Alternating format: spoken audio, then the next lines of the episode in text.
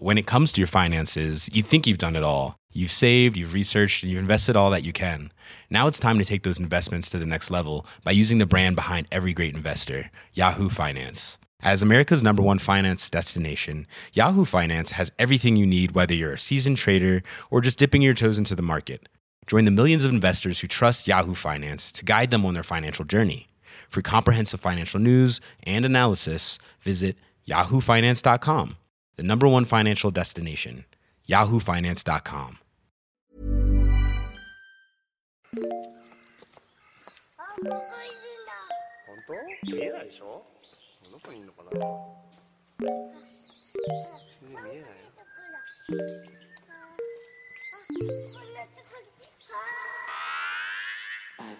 What's good, Internet? It is Monday, December 18th, and you are listening to Waypoint Radio, episode 122. We are in the final stretch to the holidays. We are heads down on end of year content, hashtag content.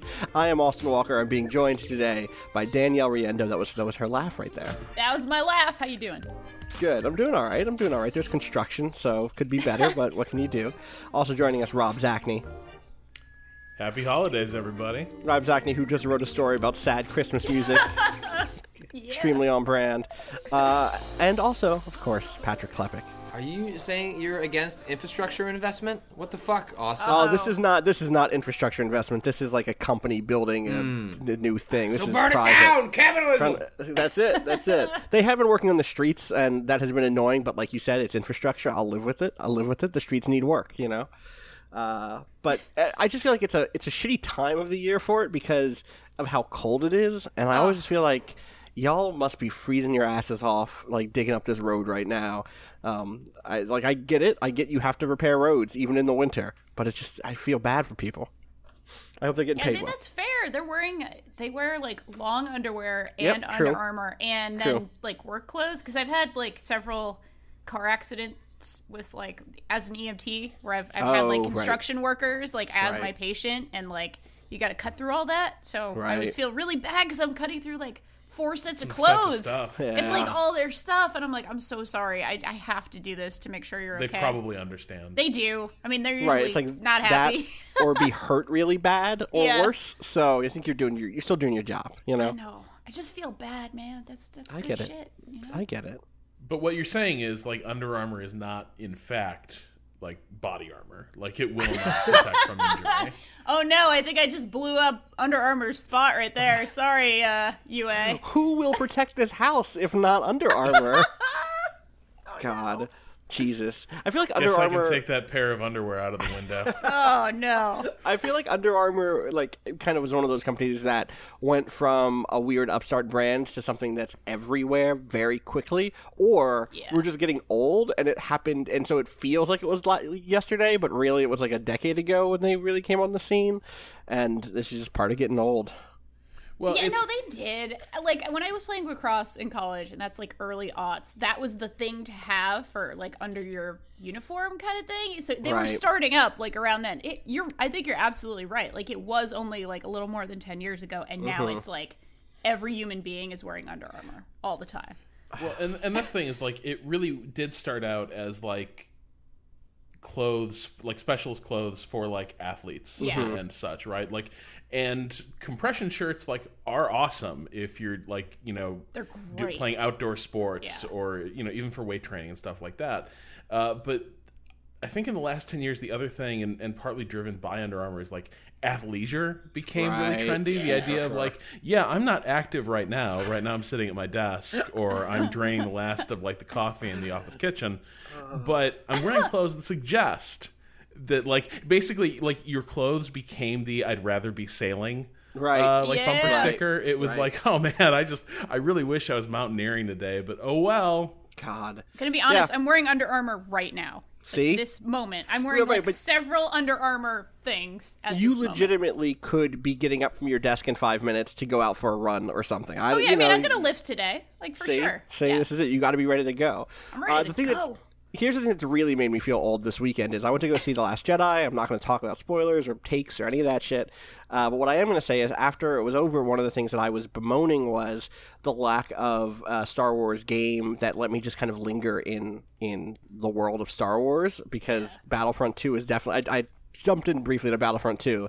That's not what I want right now. Um, sorry, Battlefront 2. Not. You know, I, I there's bits there that I think are kind of cool, but like no.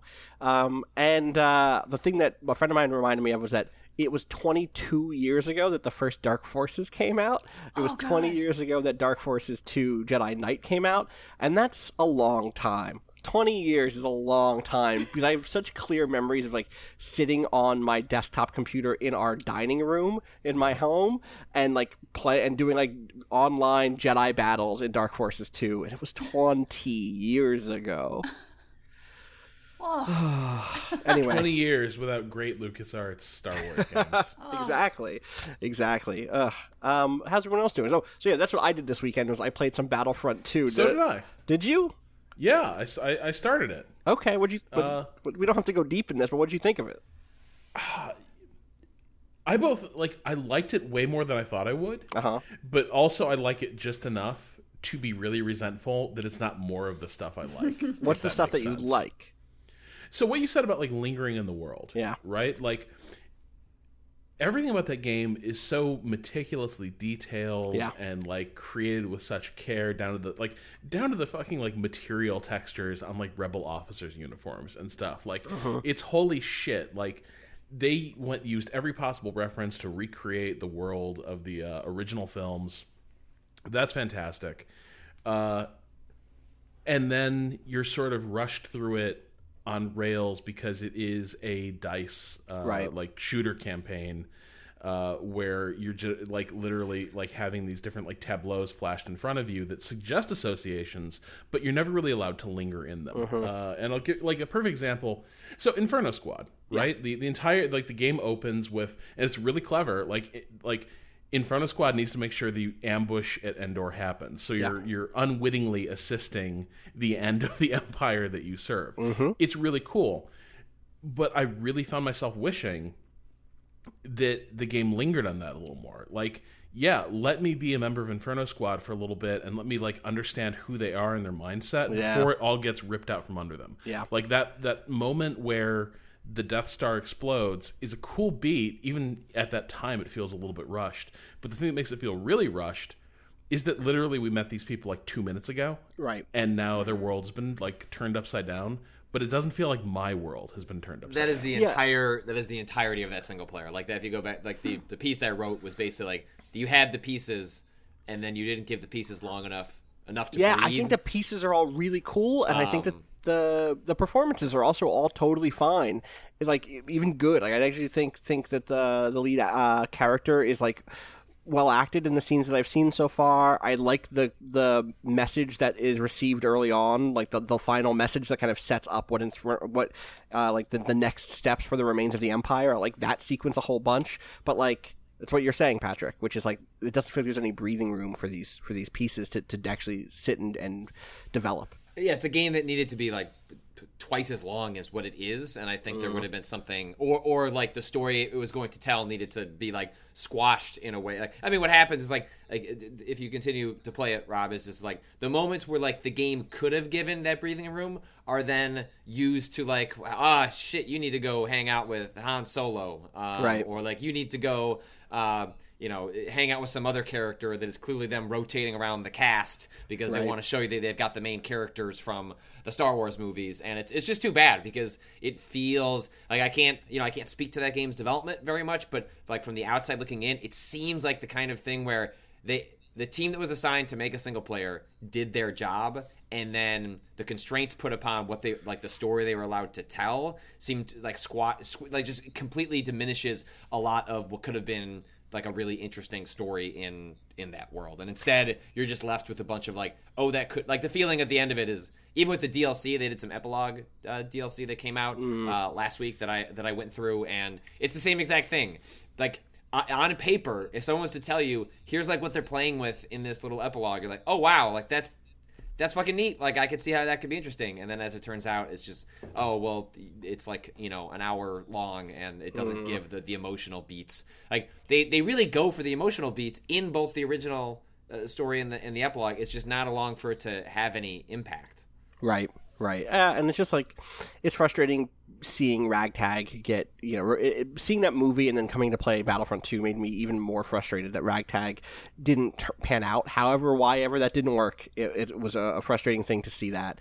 Um, and then and then just like I want I I want there to be those single player experiences in that setting because so many of the things that work for me in Star Wars happen on the margins and uh, like this is this is like maybe the defense of the huge game. Like I'm I've I've often been the sort of person like no, give me the the the six hour, give me the three hour game. I would take a six. I would take an Uncharted length uh, Star Wars game. Right, that that sounds like it would be good. But then I actually think through what this actually came up in a conversation I was having on Twitter last night with Sean Elliott, um, who is uh, worked on uh, uh, Prey, actually Arkane Austin, um, and uh, Safeway alumni. Sa- Safeway alumni Sean Elliott, TFW Radio's own, uh, the Brodio's own Sean Elliott, um, a- about how what his takeaway from Last Jedi was, and and I don't want to get into like I'm not going to get into spoilers. I'm not going to talk about specific takes or whatever. Um, but one of the things that he said was that like the the film for him didn't didn't spend the time to work through some of the issues it brings up, and it made me think, unsurprisingly, of Knights of the Old Republic two, and that I don't think that the writing in Knights of the Old Republic 2 is the best writing in video games. I don't think that it does the best job ever of like it's it's not that its A plot is is so much better than everything else in the world. It's it is partially a, it's a game of a certain size that allows for enough beats to to in which characters can be well developed in which these complex ideas can be revisited over and over again. And so your relationship to those ideas and those characters is given the space to change and develop and you sit with them. And there is something to be said about games as the medium with which you sit with which hmm.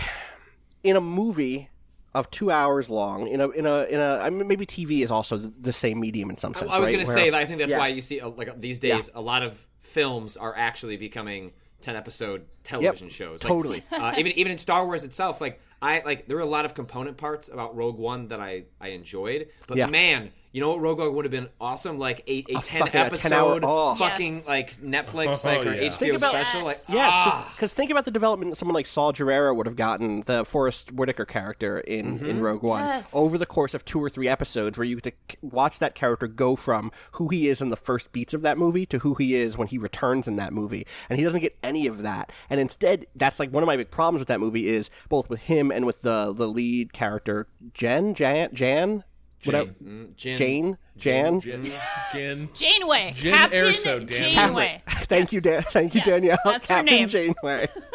um, with her, you also get like, oh, okay, she's this, she's this child, and then okay, she's now this other character, and you don't really see any of that development. And also, you don't, I don't really get a sense of her until pretty late in the movie of who she is. And yeah, I think you're totally right. Like a, a ten episode, even an eight episode run would have been so, good. So it's for for like any like anything would have been. I mean, it's Right. it's, it's, it's really like it's, it's the same frustrating uh, problem where it's just like uh like movies keep getting longer, but by they they can't get longer than. I mean, Last Jedi, which I haven't seen, but like it's already two and a half hours. Like, Yeah, you're it's already- really it's long. It's you're long. stretching the like if you're if your Star Wars movie is two and a half hours long, probably it's one of the it's something that should have been stretched into like a like two separate arcs or, or like certain No, see, stories. I, this is.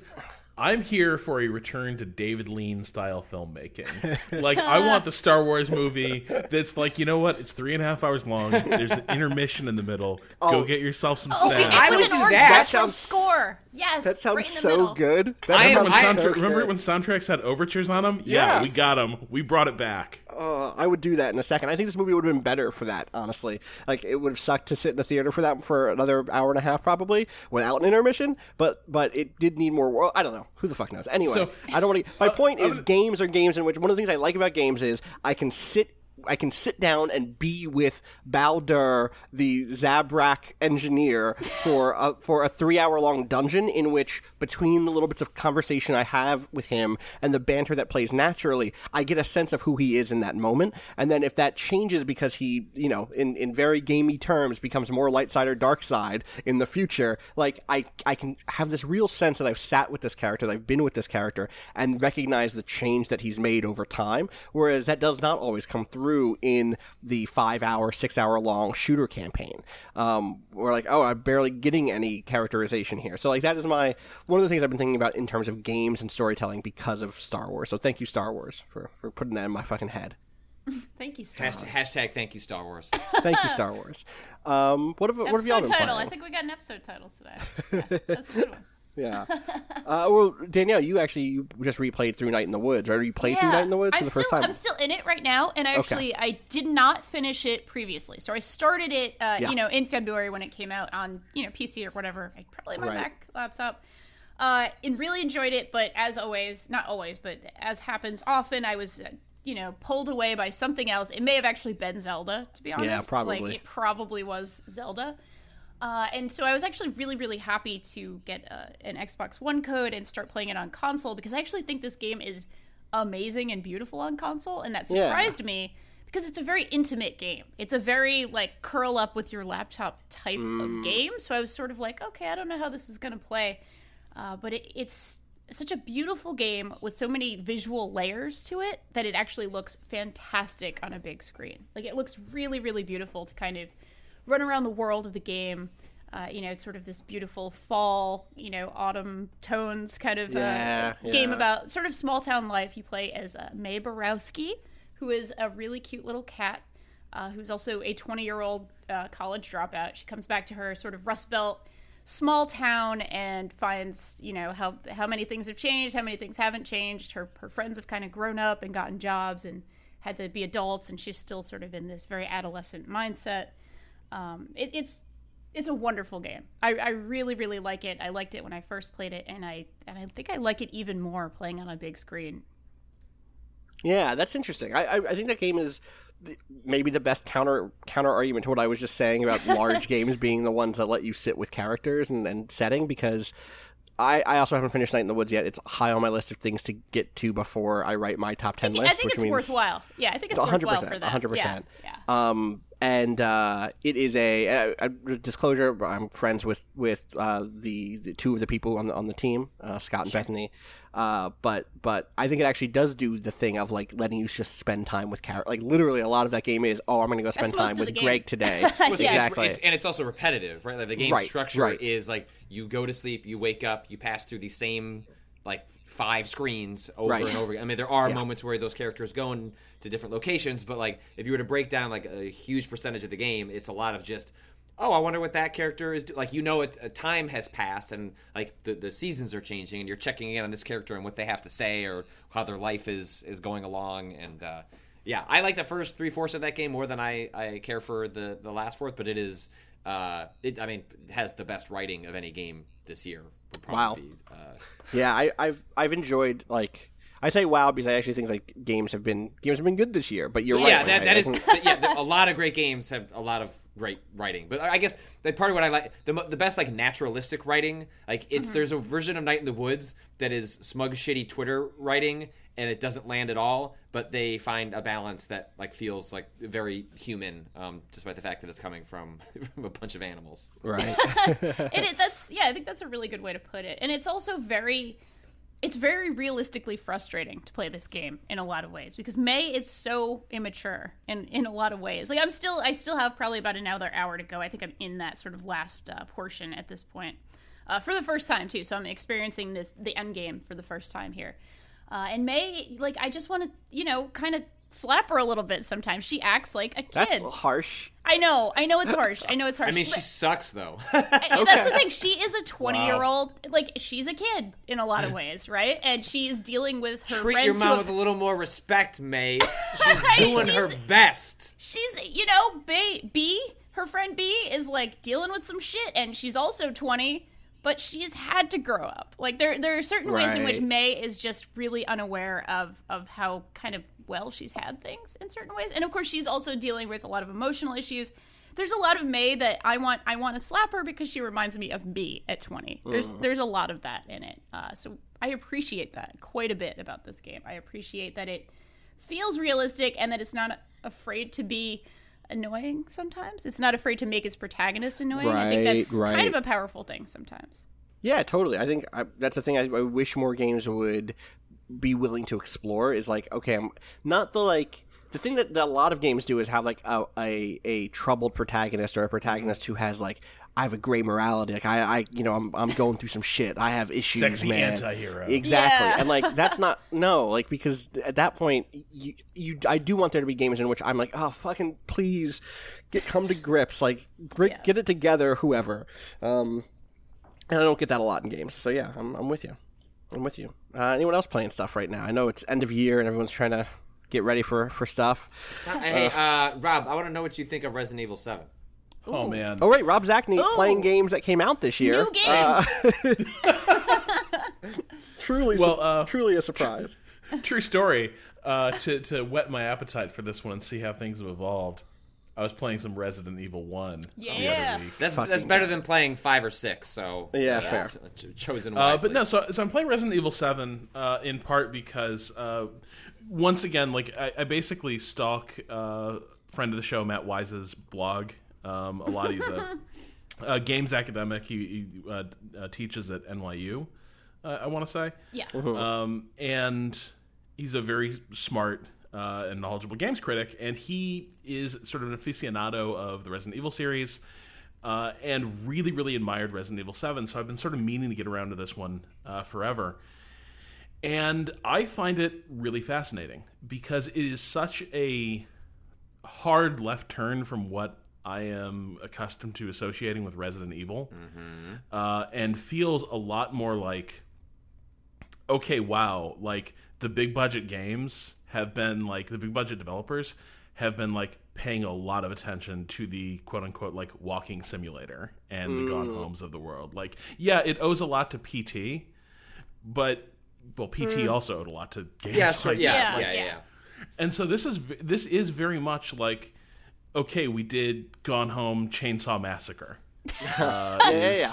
is how it feels and it fucking works. Like it is and and there's just such a cool aesthetic quality to it cuz the game itself, the the the art style, the way it's lit, just like the overall like graphics, there is something like subtly crude or uh, like unpolished about it. Like the bloom effects are a little too harsh. Especially if you're everything- playing, especially if you're playing in VR, like that's even more the case because of like the limitations of like the PSVR fidelity, and it only enhances that aesthetic touch that you're talking about, like when viewed through like a slightly crude piece of technology. Yeah, like a lot of like B horror movies, right? Like a lot of like early Carpenter stuff and everything has a particular particular look because it's not being done with a huge budget and it's not being done with the most like modern or high quality equipment that was available at the time, right? You're like shooting on cheap film stock, uh, basically in abandoned parts of whatever city is nearest. Uh, that's that's kind of the, the aesthetic of those uh, of those films. This is the video game version of that. Like it is, it is a game where the final like graphics passes were just like not done. So everything has this slightly like crude, off-putting, unsettled look, um, and it's really really effective at just like creating this vague sense of like unreality and weirdness and revulsion, which is amplified by fa- by the fact that like this is one of the grossest fucking games I've ever played. So gross. It's so gross in so many different ways. Like the the actual like surroundings are just putrid. Like especially in the the I mean in every place I've been in that game. So I've been to the the the opening area, the the kind of house, the main house, Yeah. uh, and then and then the area after that, which is also a similar rural house um, nearby. And both of those are just the grossest shit. Uh, you're I've in. never had a game trigger my gag reflex. This Huh? one did. Yeah, a lot that food sequence at the very Oh my beginning is fucking god! so gross, and I'm so glad I did not play it in VR. I am Oh, so and glad. I I think that this is one of like uh uh I've so cooled on VR in in 2017 largely because I I don't think games have made enough of a case for like me uh, dragging the cables out and putting that all together, um, which is partially laziness on my own part, and I think partially an indictment of just like VR's inability to find experiences that are, are worth going through that extra effort when we live in a world where you have to do that kind of effort in order to, to play a VR game. And RE7, I think, is a fundamentally different game in VR. I think it's still a, a, probably an excellent game. I can't say that because I played 20 minutes in non VR and played the entire 15 hours in VR. Um, but I think they're fundamentally different experiences in, in virtual reality. And I think part of what I think is the great success of RE7 is similar to the great success of Breath of the Wild, which is that uh, RE7, uh, while a first person game, essentially just reimagines what Resident Evil 1 was in a lot of ways. Like when you go back to think like what did I love about Resident Evil 1? It was like exploring a weird, creepy, uh, quiet house. Excuse me, did you say Queepy? creepy? Creepy. I heard I like creepy. that. I like that. So, all right, da- What Danica, is are you- happening? Danica, are Oh you in the no, room? Babby Pat's with Oh no! do this. Oh no! Oh, Well, a Resident weird, Evil. creepy, a creepy house, and you What has you happened see to it my as website? the zombies, and they go bad. rawr. they do go raw. It's They go Welcome to rawr. Waypoint with editor at large Baba Walters.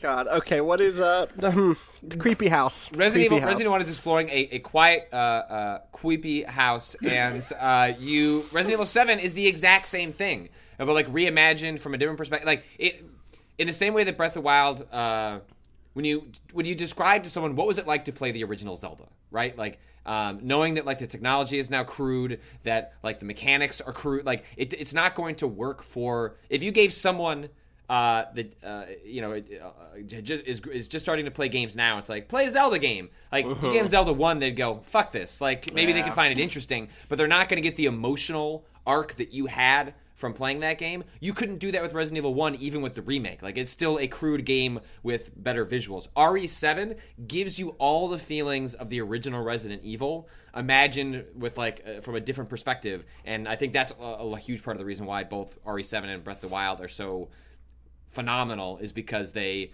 are both modern while also adhering to what made those original experiences so good in the first place. And that's what like a good sequel should be. Well, and what Resident Evil 7 is doing as well is, and, and I've heard it changes toward the end of the game. It's bad at the end. It turns But- into yeah, it turns into RE6 and shoot 'em up and yeah, and Yeah. but in these early stages at least, like it's going back to what Resident Evil 1 was, which is like, yes, you can engage in combat. Oftentimes, that is not the play. It's not going to, you know, that's not going to be the solution that you're hoping it is. right. Uh, and so this is a game very much like um, Alien Isolation, where I perked up right there. Sorry. yeah. Uh, you are not going to become like master of these spaces. Like you are still being hunted on someone else's turf, and there's there's effectively like a bunch of different predators who all have their own different like attacks and hunting styles, uh, and they can sort of just appear at any time, um, and they're all fucking terrifying. But like you literally can't fight them uh, like they they are un, they are unkillable. Like it does not matter how many rounds you have for the pistol, that's going to do exactly nothing. And so what the game becomes about is like these frantic headlong flights from someone who's hunting you. Now, unlike the unlike the xenomorph, uh, I think these things feel like the, the enemies in uh, Resident Evil 7 feel a little more escapable. Like it feels like running like hell is less something you do on your path to reloading and more like an authored experience, right? Like you are forced to rush back through like a lot of times you're forced to rush back through territory you've already explored and you're frantically like trying to remember like okay uh, this door leads to the main hallway and then straight down the hallway and then there's those steps don't go left go right. You're doing that as you're running like hell and you can actually get away that way. Like you know where certain Right. hiding places are. Um, and that's actually really really cool because in alien isolation a lot of times it felt like if that thing spotted you you were fucked. Right. like that was that was it. You were done. Here you're meant to be spotted and then you're also meant to be like stalked and hunted. Uh, and it is it makes it an enormously difficult game to play especially because like in addition to the like dread and anxiety it's just really fucking gross. And so like it's the combination of revulsion and terror uh, that, that make it tough to play for like long stints. But damn if I'm not really into it. Yeah, my, my favorite tiny detail in that game is the uh, the grandmother um, who is in a wheelchair. Oh, Yeah. um, and she is just they, they she's randomized. She just appears in different places as you're exploring the the the the house, and she doesn't do anything. Like you, she just sits in the corner, staring off into space in her wheelchair, and it is God. it is my favorite tiny because because part of what it, it showed like it's a game like uh, the difference between RE6 and RE7 are so stark because one shows no restraint whatsoever, uh, and RE7 shows an incredible amount of restraint up until like the very end when they they ramp it up in a way that I felt that didn't work for me. But like I, I saw what they were going for. Like they tried to have an escalation arc, and part of what uh, RE7's genius is those moments where okay, what a lot of games would have done was to have the character in the wheelchair wheelchair when you get near them to like pop out at you, do a do a do, do a jump scare, like do anything. Right, right, and instead, right.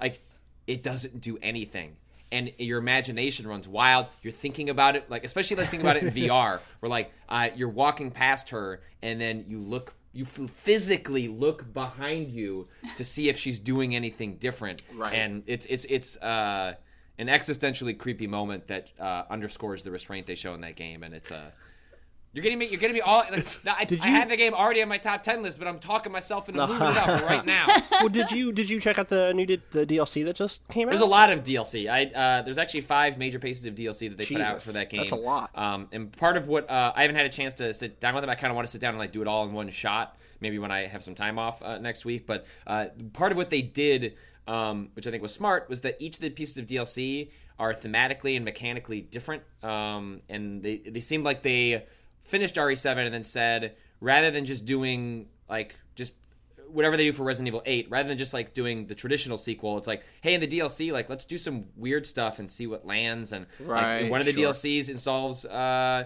uh, a character from uh, like a legacy character because RE7 does, although it's a reboot in a lot of ways, it takes place um, Oh, in the timeline after RE6. Um, Oh, weird! so- I did not know that. yeah, yeah. It basically doesn't ignore the mythology, but it separate puts it into part of the world where it can like safely ignore like a lot of the consequences of the, the the convoluted mythology of Resident Evil. Right. Um, and one of the DLCs that just came out, uh, called Not a Hero, I think, uh, turns it into an action game. Like it says, all right, here's the flip of RE7. Like we're Oh, giving you all the guns, and actually the enemies are like fucking scared of you because you're going to be going through and just mowing them down. Um, another one, another DLC, uh, it takes place in sort of like an escape room, and you're like trying to get around traps. So like they do some. I'm excited to go. I, I, I've heard a lot of it doesn't work, but Sure. I I'm glad that like that was the tact they took. Yes. Was like let's let's be creatively interesting. Let's try different stuff. It makes me like uh, I don't know what they'll do with RE8 if it'll be a first person or they'll go more traditional, but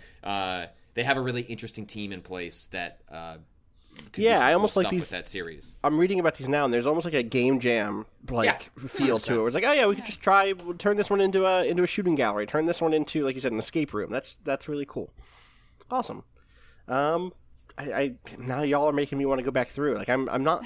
I'm through the first section of that game. I'm past the first boss, and so it's like I know I could see the rest of the part of this game that's really good in a night of play, probably. You know, um, and get to the part where everyone is like, eh, then it kind of falls off the rails. But so I, I might I might try that. I might add it to the list of things I, I need to revisit. I need to just take a day and just turn off the internet and just play video games to make sure that I've touched all of the games that I need to before before we kind of settle into the rest of our end of year stuff.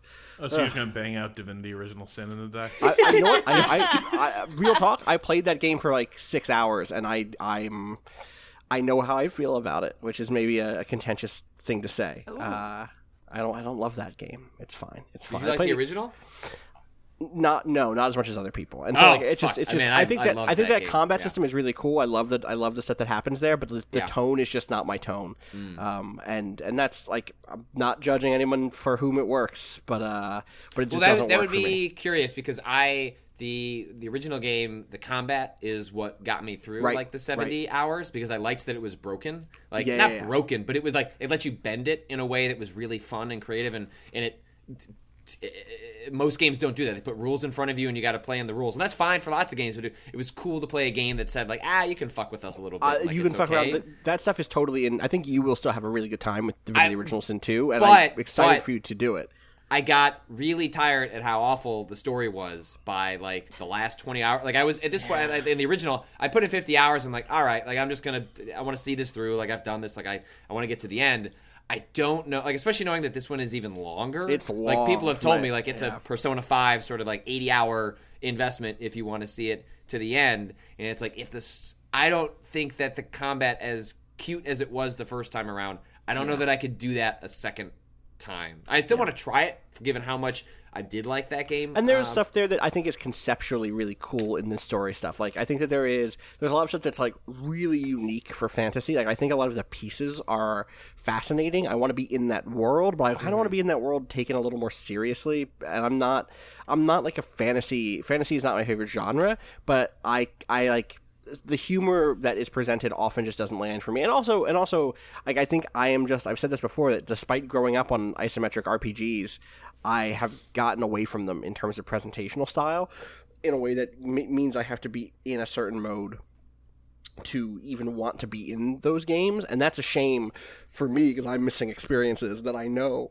Excuse me that I know are good. Like I, I haven't gone, I haven't replayed, the, or I haven't played the new, um, uh, like the follow up to Planescape this year either.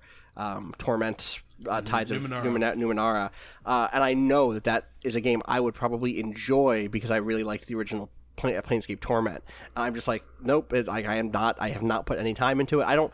I think part of it is just big games like that already require a big ask for me in terms of time, and so on top of that, having this extra layer of difficulty for me to get back into games from that perspective, and where I'm reading a lot of text, and where I'm not able to multitask, uh, it's it's it's hard, and that is actually again, I think it's a personal failing, not a failing of these games. Uh, we should take a quick break. Actually, we will be right back. When it comes to your finances, you think you've done it all. You've saved, you've researched, and you've invested all that you can. Now it's time to take those investments to the next level by using the brand behind every great investor, Yahoo Finance. As America's number one finance destination, Yahoo Finance has everything you need, whether you're a seasoned trader or just dipping your toes into the market. Join the millions of investors who trust Yahoo Finance to guide them on their financial journey. For comprehensive financial news and analysis, visit yahoofinance.com, the number one financial destination, yahoofinance.com. It's this has been such a weird year because it feels like a few years ago, a Planescape sequel would have been like full stop, like holy shit, this is the Yeah. year a new Planescape dropped. Yep.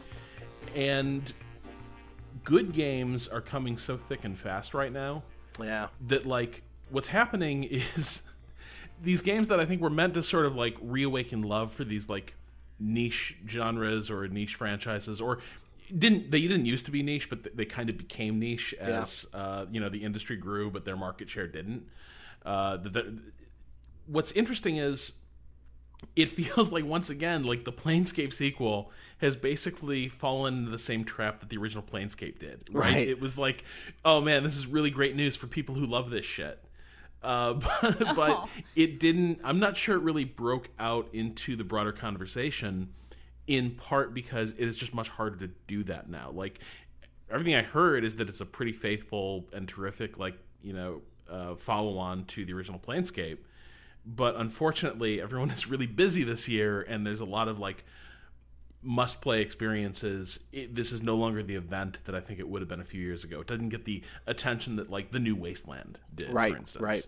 I'm not sure, but I'm not sure if Wasteland 2 came out this year. I think it would have had the same problem. Like Wasteland 2 is like a very Yeah. specific moment in time. I don't think that would have gotten the time of day Mm-hmm. uh, in in 2017.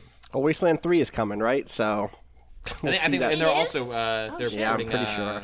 Wasteland 2 to Switch, which is a that's a, that's smart. Oh, that's Oh. interesting. Wait. That- hmm, okay. Go on. 2018 the year we play all these games on switch Right, like maybe. I Not don't know. wrong. Maybe. I hope so. God, God. Um, yeah, Wasteland Three was uh, three three million it raised on Fig, so three point one million. Sort of, one million. Oh, because was it? Is it a sort of situation? Well, no, because the way Fig works is sometimes it comes in with already like a million dollars in Oh, backing. I see, You know, I because I it comes in with investment backing, and I do think Yes, Wasteland. Three was a case of uh, yes, like it did raise a bunch of money from fans, but I. Th- I don't don't like hold me to this like stand Uh-huh. on my mentions, but I think uh, I think it's I think that came in with like investment up front, which inflated what it seemed like that game. Yeah, actually. I Oh see. shit, Patrick. yeah. Are you, You in my need to write for for an end of your trend piece. Mm-hmm. You need to write something with the title "Bringing Us Some Figgy Pudding." Yeah. Yeah, No, yeah. I'm giving you that one for free, son.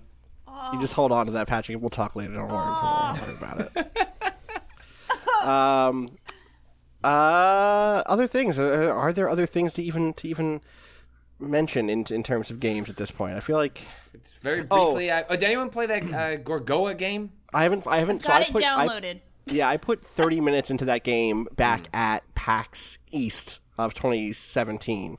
Um, and so I've played the beginning of that game through. Do you, want to, do you want to explain what it is? Hmm. Yeah, it is a puzzle. it is. It is a hard game to explain. It's called Gorogoa. G O R O G O A. Uh, I believe that that's right. No, that's wrong. G O R. Goro. Go. Is it Goro Goa? Goro? Like Yeah, like Goro, Goro the like monster. Goro. Goro. Goro. I have four arms. Yeah. And then Goa, like, uh, hey, can you go to the store and pick me up some milk? I'm out. That's how Mario says it. It's Go me. into the It's me store. and Mario. Yeah. Can you go to the store and give me some milk? We haven't had milk in three days. What am I supposed to do? Drink black coffee? Come on. Uh, Correct. The, it is a puzzle game. It just came out on Windows, Switch, and iOS, in which you play uh, a boy who is trying to get these these like four or five pieces of colored fruit, um, and who is exploring an environment through a screen that is kind of broken up into four panels. Um, it's like horizontal and vertical four panels, uh, and as you move from panel to panel, the world can you can do things that change what is in the other panels or you can kind of teleport from panel to panel. So like at the like i'm gonna like be very very very basic at the the, the kind of description of this. So imagine you are in the four panels are just like uh, a room, uh, like a living room, basically, or it's like a bedroom up top right, and then the bottom part is the living room. Uh, and so you go through a door on the top right, and you come out into the living room that's on the bottom right, uh, and then you go over to the left, and there's a window out into a out into like a city, sh- a city, and then you click on the window, and it reframes what's there from being the living room to being the city in the background, um, and then the this is why it's so impossible to do it's so hard to talk about what this fucking game is. Because what you end up doing is doing things like okay you've zoomed out into the city street and and now there is a building. And then you notice that in the other part of the living room there is a painting that matches up with the city street in the background. So you zoom in on that right that bottom right uh, tile where there's a painting and it now makes instead of just being part of the city street you have a whole city street and now maybe there's a cart that you can move from the bottom left pane into the bottom right pane and then you can zoom back out on both of those and on the painting that cart will then be there and now you can move the boy back over there and somehow get him the the fruit that was in the cart This It's- sounds amazing. it's Yeah, it incredible. it's gorgeous. It's all. It's all. Uh, it, it's like has this very painterly style. It's almost a sketchbook style. Actually, now that I think about it, it feels like it was done with like colored pencil or something. Um, it is like just watch the trailer. It's like a minute and a half. Um, to, to get a vibe for what I'm talking about. Uh, it is one of the strangest games I've played. I love figuring out the logic to it. I love thinking about how the different parts of the different layers can interact. There's a very storybook quality to it, and I don't only mean in terms of the art and the kind of sim- simplistic nature of its storytelling. It's a very kind of uh, Cameron Kunzelman actually just wrote about this for us about the you know it's a game that is about death and war and all these things, but they- they're kind of hit at tangentially. They're hit at through art and through and through design and, and kind of the the events, but not through like a long narrative or like a an explicit narrative. Um, but I also mean it has a story of quality in that it feels like I'm turning pages and it feels like I'm finding almost like a pop up book, finding little secrets hidden inside of the pages, um, and, and almost also like a storybook in the sense of it feels it feels like um, a- a classic you know fairy tale or a classic uh, collection of fairy tales almost where it feels like there are there are layered narratives that go into each other over and over again. So maybe you need to get uh, you need to get something you need to get a, a whatever you're a MacGuffin of some sort. And the way to do that is to open up a book in the game or to look at a photo in the game of an old sea captain. And so then somehow you end up being transported into the world of the sea captain. And then from that sea captain somehow you end up transported into the world of a scientist in a different city, distant and you know far away, who's working on a new type of barometer or something. Um, and it's all vi- visual. There's like very little, if if any, uh, spoken language. It's all pictographic, um, really beautiful sketches, uh, and it's like unlike anything I've seen uh, in in the last. It's unlike anything I've seen. Period. Um, and again, it's out on Switch, uh, iOS, and Steam now, and I think for a, a pretty reasonable price. I think it's like 12 20, bucks 12 right is it now, 12 bucks but- right now? Yeah, it's 12 yeah, bucks. 15 normally, but it looks like there's Yeah. an end of year sale through the 4th. Yeah, nice. yeah, yeah. Through January fourth on PC, it's twelve bucks. Uh, so that was my my experience with it. Again, eight months ago. My understanding is that the developer uh, Jason Roberts, uh, who designed it and illustrated it, I don't know if, what the total credit like staff size was on it, but I know that the designer and and illustrator is Jason Roberts. Um, I, I've heard that he took a, he cut out a ton of stuff to make it a very tight, focused experience. I've heard people say that some of the stuff he cut out was actually really good, um, but that it just didn't. He he has said like it just didn't fit into the flow of the game I wanted. So I, I'm very excited to play something that was that has such a tightness to it. Um, again, hard so game to describe. yeah. Hard game to describe, but very much worth your time. Uh, at least looking, at least look at the trailer and see what the fuck I'm talking about, because otherwise it sounds like nonsense. Uh, so yeah, that there's that. I really want to play that for sure. And again, the, I want to play that on uh, Switch. Yeah, well, I've heard that it's a little weird on Switch because it's kind of a point and click interface, and it, Yeah. the controls are a little awkward interesting, on interesting. Switch. Um, the we played, uh, I guess, just quickly because people watch the stream of this, but like we played Battlegrounds, and one of the big updates that they added to the game since we last played it was this replay function. Um, Right, yes. There are two things the game has added as it's uh, gotten uh, headed towards 1.0, which happens in two days, um, I believe. Um, one is they added a, a kill cam, um, so that you know uh, after you die. Um, uh, as once your squad is down, or if it's solo, you can discover it immediately. Um, you can see from the perspective of the uh, the person who killed you, you can see how exactly you died, which is like very useful both in like giving you closure on Yeah. like a particular encounter, and also useful because it allows you to see different tactics that people employed like in taking you out. And so uh, the the thing is that doesn't let you know what happened to like your wider squad, um, Right. or like what was happening on the map, like sort of writ large. And what replays do are allow you to see exactly that. So like we had this moment um, in our, our stream this morning where we stumbled upon this house, uh, kind of like halfway up a mountain that uh, had some crates and and items that there was no clear way to get up there. There was like a spot in the house where like stairs should have been, but they weren't there, either on purpose or uh, it was an oversight. Who who knows? But uh just as we were going to give up and trying to scale the top of this, um, either Danica or, or you, Austin, came up with the idea of I think it was Danica said bring the car over and Yeah. maybe we can use the car to like to leapfrog uh, higher on this building. And uh, we managed to do that. Get up on this building. And this building was just like a perfect fucking spot to just we're like because even if someone wanted to use the car to get up where we were, like we were just, just It was wonderfully perfect. positioned It was so and good. The circle was closing in like right like where it was going to be a coin flip on whether the circle like landed like basically right on top of us. And we just would have been a, in a really incredible position to like make a, a real stand against like whoever was left over. And what ended up happening was you know as it goes in battlegrounds the the the circle closed on the other side of like Yeah. a road. Like basically there was a road in between uh, going uh, down two areas down yeah. a hill basically and and there was kind of like an upper left and upper right a lower left and a lower right and it's it closed such that upper left where we were not was the highest point on the map and so we went from upper right to lower Mm. right and then that just didn't it didn't go great from there Well, yeah, it's, it, it pushed us out, and we, it was uh, there were only six people left, and it made it very easy. We, you don't know in the in the moment, but that seems very likely. Those are like two squads with like either one person down or not a Right. full squad, Right. which is common on the test servers where all this is happening. And we pushed out, and like basically when it gets down to that low, like it's often positioning that is going to win the day over good shooting. Like that's not universally the case, but like in this in this specific instance, like it absolutely it was well, they were very good shots, but were very what- good shots. What happened was that like we pushed out hoping that we would run into them and we were basically running into a field and then all of a sudden just sniper fire just came railing down on all of us and we tried to hide but then there were just clearly shots coming from another angle and we all just like just gone in an instant and while we knew what happened we died from sniper fire like that's not incredibly satisfying. Like you want to know, like, could I have done something Yeah. differently? Like, was was from the moment like. The, the, the, the shot was fired and it was all over from there. And what the replay function lets you do is see everything. You can you can uh, scrub through a timeline of your entire round up until the moment um, that you died, and you can jump between anyone on the map. You can Um, even go free cam. You can even totally have a camera detached from people, so you can get that really great, like almost picturesque uh, shot of the landscape. Of okay, there are these three people moving across the. It's the same. It's the same functionality as if you've seen a spectated uh, custom game. The one Mm-hmm. like, like when we did the Jeff Grubb one and stuff like that.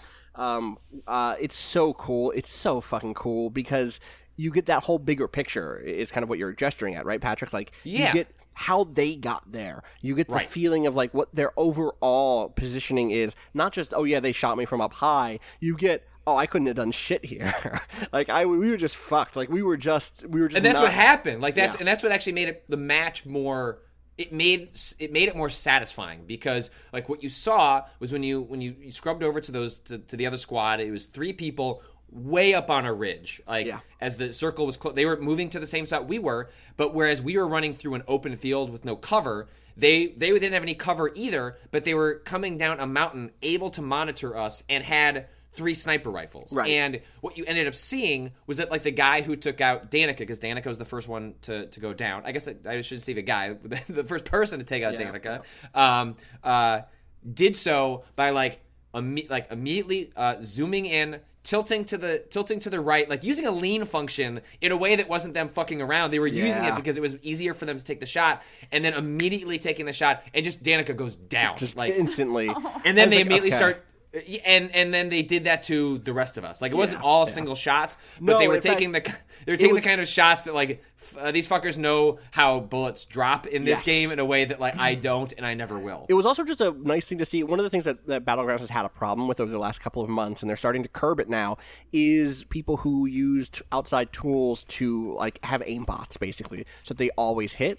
Uh, and being able to watch someone shoot at me and miss as I'm die as I'm moving back and forth, actually, before they finally pin me down, was this relief in a weird way. It's like, yeah, I got beaten. Like I got beaten there, and that's totally fine. And it's so cool to be able to just know that. Or the other thing is like as a learning tool, and I know this is all just such old. Like Rob, you must be squirming in your seat. Uh, even you, uh, Danielle, as someone who like watches sports, the notion of like, oh yeah, when you watch replays, you get to learn things is like such I know a basic thing, but it's so cool to see it in a game that we've actually put time into. Because the other thing that happens is you go, okay, here is what we did right.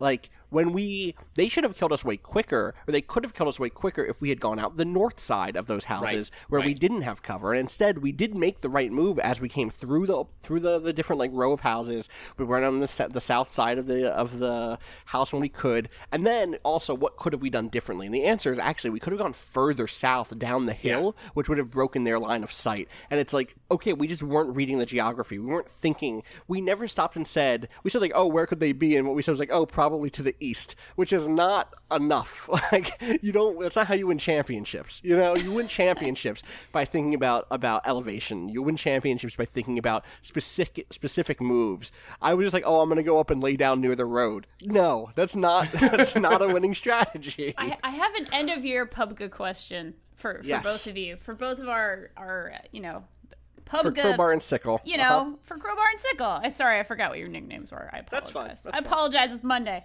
Um, how high up is this game on your Goaty lists? I need to know. it's high it's high, high for up? me. Okay. yeah it's it's high like at my my top three are like a, a shifting my whole list is a shifting sands Sure. because I Yeah. like like as I illustrated with RE7 and as I like like finished Doki Doki Literature Club, which I sort of wish I had finished in 2018, so I could have just put it on my 2018 list instead. Because instead, it's like got me thinking like, well, what game do I need to knock off? Like I'm I'm wrestling with people sending me links to a tweet that I wrote in January of this year, in which I specifically told myself, "Hey Patrick, don't forget how much you liked Gravity Rush 2." yeah no yeah i had the that thought i had that thought yesterday Someone someone dug it Oh. up and like t- linked it to me and then emailed me the oh, tweet to be like, "Don't forget, you piece of shit." And, like Yeah. they didn't say that, but they were kind of they were insinuating that. And I've had that like.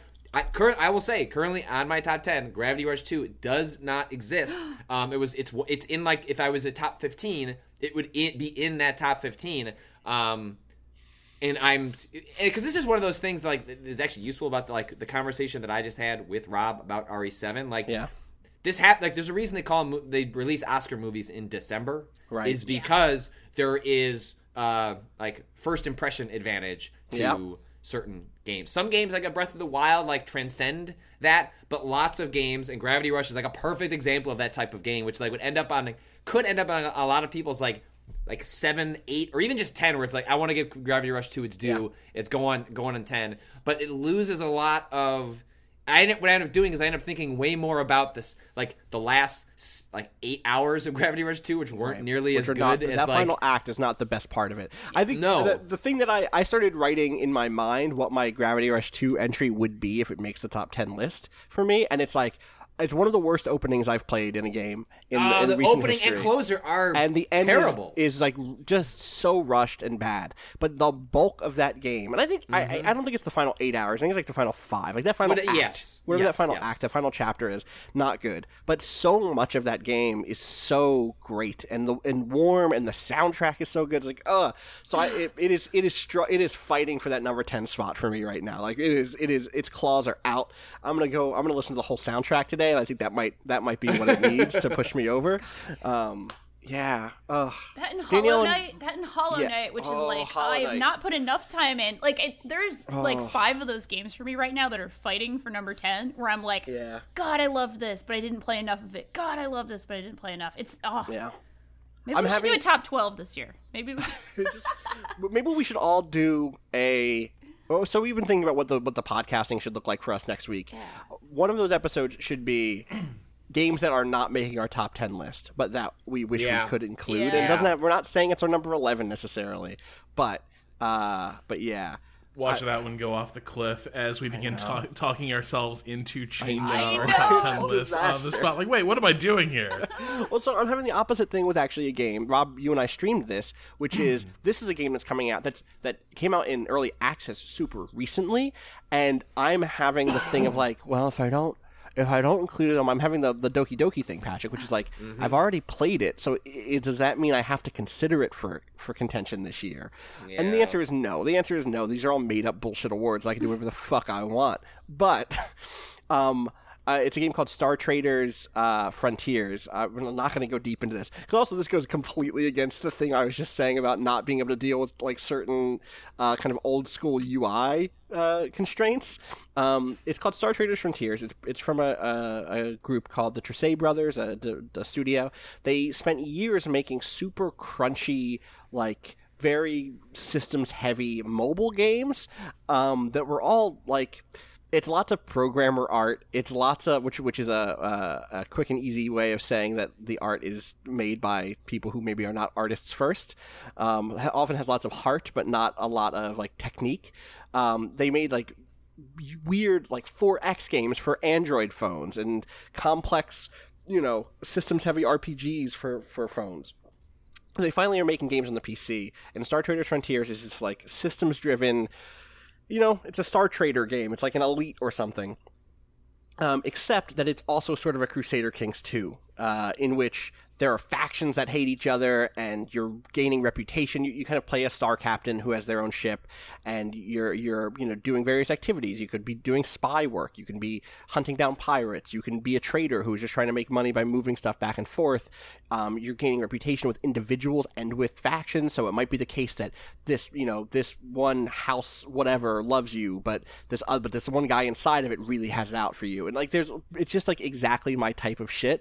Uh, and I'm really enjoying it. Uh, it's an early access, which means it's not all that stuff is there, but it's also it's been out since November 14th, uh, which is not that long, and it's had 14 updates, meaningful updates, not just bug fixes, but like, all right, that's the third update this week, and it has had you know, and this this time we're adding new ships, and last time we added the whole new story, you know, uh, uh, feature or something. Uh, it's been really cool, and it's it's go watch that. If that sounds like your type of shit, go watch me and Rob uh, get up to some hijinks uh, as we investigate the destruction of a space station. Uh, it's on it's on our YouTube now. Um, It's a really interesting game. Like, it's one of those. yeah, like you get out of it what you put into it. A hundred percent, is like hundred if you are willing to buy into the story that's being told and sort of the uh, like the way it feels like a little bit there's some semi procedural storytelling happening around you, but then there's also like main plot stuff. Um, if you're willing to invest yourself in that and like sort of do the like for me like for instance sunless seas uh, sunless sea was Right. an enormously evocative game there's not much to that but like it suggests and evokes a lot this is a lot more like systems heavy uh, but at the same time like there's also all this flavor around it and Yeah. this feeling of oh there is like I, I am now like you know setting foot on a stage of like palace intrigue and Yeah. international uh, strife and you're just staring at like a lot of different tables and charts and like measuring out your fuel Right. but it's all in this context of like you're you're in you're you're involved in the uh you know game of thrones of space Yes, basically yes, and totally. it feels you're a really sm- good if you buy You're it a small player, but an important player. Like that is what it makes you. That is totally how it feels. It's like I, don't think that this game is going to be the thing where you rise to become emperor of space. I hope it isn't, right? Um, but instead, what you're worried, what the things that are like motivating you is like, okay, I'm going to make sure that I have somebody with the skill that makes it so that when our we go to jump to hyperspeed and we fail the roll, the hyperspeed roll, they have a skill that just says ignore your first failure to a hyper hyper roll speed it, within this three week period or whatever. It's like super crunchy, by, by which I mean there's lots and lots and lots of, of layered mechanics and skill checks. And, you know, as you're just flying around space, there is a like a, a chat log style thing that, or like a, a kind of a game, like a stat, uh, an event log. Um, that is just constantly saying what's happening, and so it's just like, oh, so and so failed their engineer check, so and so passed their their piloting check over and over and over again, and it's a lot is happening all at once but if you just kind of let that wash over you make sure you have like a cool crew and you kind of get to know who your characters are that's so good. Um and and I, and like rob said like there is a degree of of flavor that just so entirely works that there was a bit where we were trying to decide which which space clan to be part of and like one of it was a space clan where they have God, they were um, so good one of them, I forget what the, I, I'm trying to remember what the distinction was. One of them, they're just like these ridiculous fatalists, right? Which is like, um, uh, they are they have like survived so much. They believe that everyone is just whatever like their genetic memory is. Um, and and there's a great quote in the kind of codex about them, which is like, "You will not bend the Zenrin. You can so you can try to break them, but Zenrin never break. So your only choice is to kill them." It's like, "Yep, good. I know exactly what this is." Uh, and then the other the other clan that we were up for was like Clan Steel Song, which again, just Oh. yep, entirely my shit. Uh, and it says the men and women of Steel Song are courageous, self-sacrificing, and known to be, be intimidating. As a people, they profess a belief in reincarnation and that the the ethereal spirits of man are reborn into new lives after death. So far, this is like pretty normal shit. And then it goes among some of the Steel Song assassins cults, assassin cults. It is said that their agents do not kill, but simply guide their marks to their chance to be reincarnated into better lives. If their targets have lived an, lived an honorable life, perhaps they will come back as a Steel Song. It's like fuck yeah, so good. Yep. Uh, it's hard to tell if this is a satirical jo- joke or a serious feeling. Yes, exactly. Good. I like. I want to spend time in that world, even though it is again like is not a pretty game. Um, I think there's like there's some charm to the, the like ship design and the, the, the character design design actually I think is actually really good. I think there's some fun fashion, space fashion in it. Um, but it is not it is like such a rough it is such an Austin and Rob game.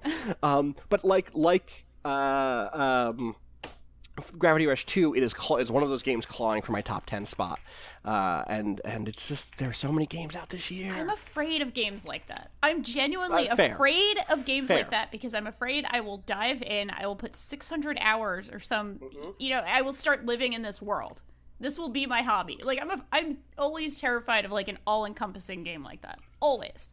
Uh, I'm it just scared. it would be so like especially in a year where we've already lost so many hours to games like Zelda. You know what I mean?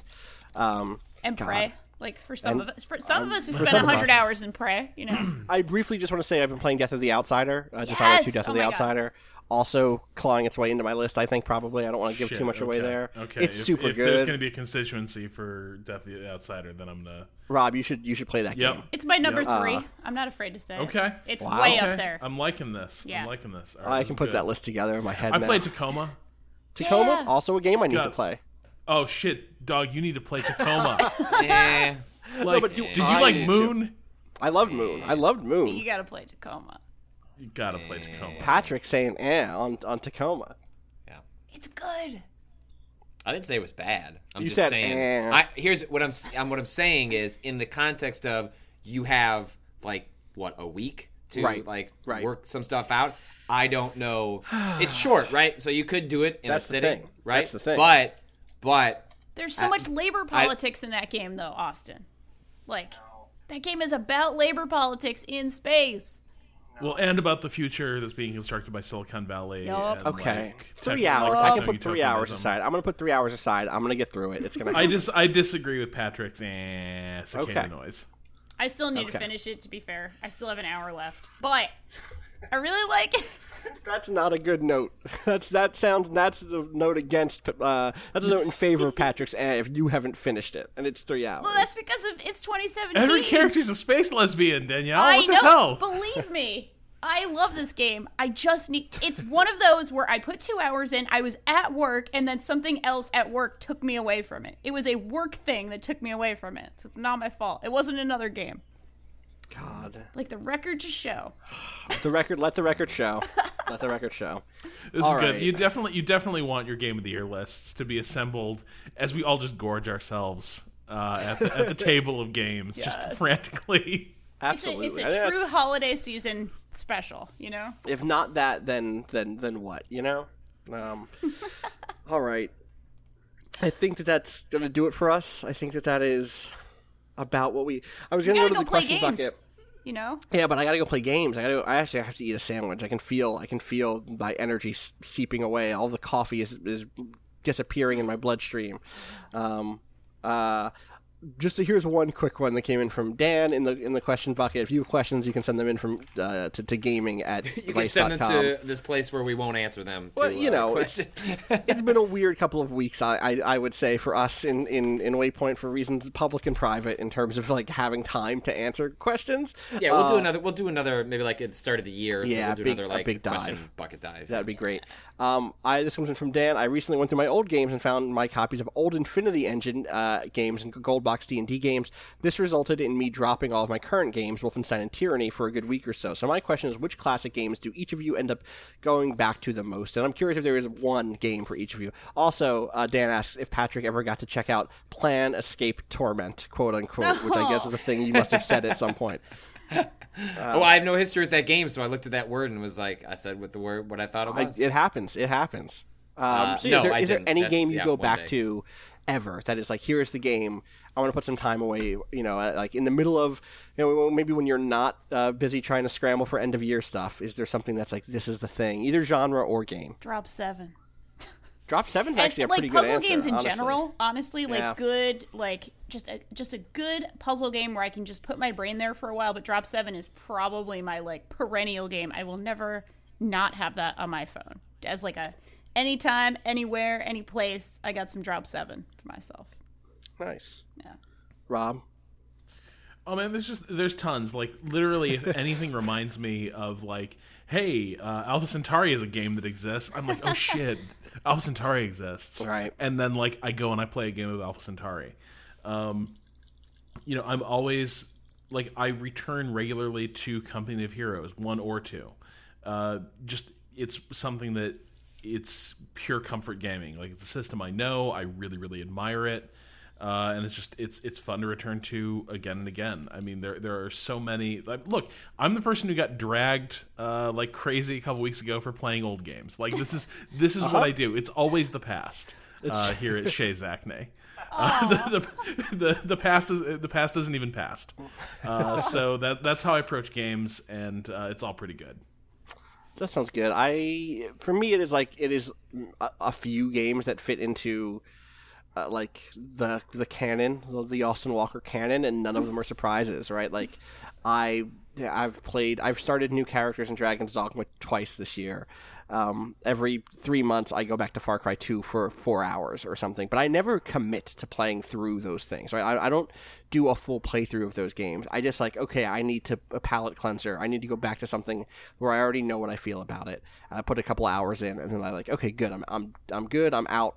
Everything's great, um, and that has been fun. Like I, I'm I'm glad to have those games. Invisible Inc also one of those things where like, I'll do a run once every six months or every six weeks or something, but I'm not gonna like I don't like okay, I'm in it now, and I think that just reflects how I play games also to some degree. You know, I don't do any of that. I've, I have always such limited time that it's always forward. Like the, Yeah. the kind of reporting I do, like my job demands that it's always forward, and Yeah. that like I would feel too like guilty like over uh, playing replaying something old unless it was like for like in service of of something or like you know it was part of a uh, if I was Right. doing an oral if I was doing an oral history of a game Right, like okay like that's a reason to go back and do something like that. But uh, by and large I'm yeah I pretty much always press forward. Battlegrounds like I, I've speculated that maybe that could be that kind of game but also I, I would be able to justify it because there'd be stories you could write about that Yep, game and If we'd be if was- streaming if it and- yeah, yeah, yep yeah. if it, if that wasn't the case then I would have stopped playing battlegrounds a long yeah. time Welcome to the world of, of content. Well, that's mine's that's my Patreon world of content Totally. Welcome. The woke Yeah, world it of content. Right there. God. All right, everybody. That's going to do it for us. Again, if you have questions, you can send them to gaming at vice.com. I'm trying to make sure it doesn't sound like gamingadvice.com, which is a different, which I don't think That's my it's a, second. That's my second Patreon that I'm starting. Gaming advice. Uh, gamingadvice.com. Don't no. This is no. This is like a slot machine website, so don't go there. Uh, you can find me on Twitter at Austin underscore Walker. Where can people find you, Patrick? Find me at the in the world of gaming. In the world of gaming. Great. Danielle, how about you? At Danielle R.I. on Twitter. And Rob Zacny. Uh, at Rob Zacny on Twitter.com. Awesome. And you can find everything we do over at Twitter at twitter.com slash waypoint. You can find us on Facebook, facebook.com slash waypointvice. And as always, you can come right here to waypoint.vice.com to, to read all of the stories that we do. Uh, look forward to what we're doing in the next, uh, uh, I guess not this week, but next week. Lots of end of year content, very similar uh, to our package last year. Uh, not very similar because I think it's just been such a different game, a different year for games, uh, and because we're trying to do some some extra stuff that we didn't do last year. So look forward to that. Um, and uh, and and that because of that, we're going to be a little quiet this week on terms of stories on the site and in terms of streams and stuff. So if you don't see us this week, it's because we're head down on, on stuff for next week. So so uh, apologies in advance if you were like desperate to get a morning stream from us every week this week. Uh, you will get a Friday podcast from us though, so look forward to that. As always, thank you to Boen for letting us use the track "Miss You" off the EP Pale Machine. Uh, find out more about that at waypoint.zone slash b o e n. Uh, all right, I think that's going to do it for us until uh, until Friday. Be good and be good at it. Koga. That's a cat. That's Danielle has a cat now named You just Koga. got her attention. Did what? Really? She's Really? sitting on my Really? She lap. heard my- So. I My love Koga. cats. I love cats, so I'm going to let this one slide. Cute. Peace.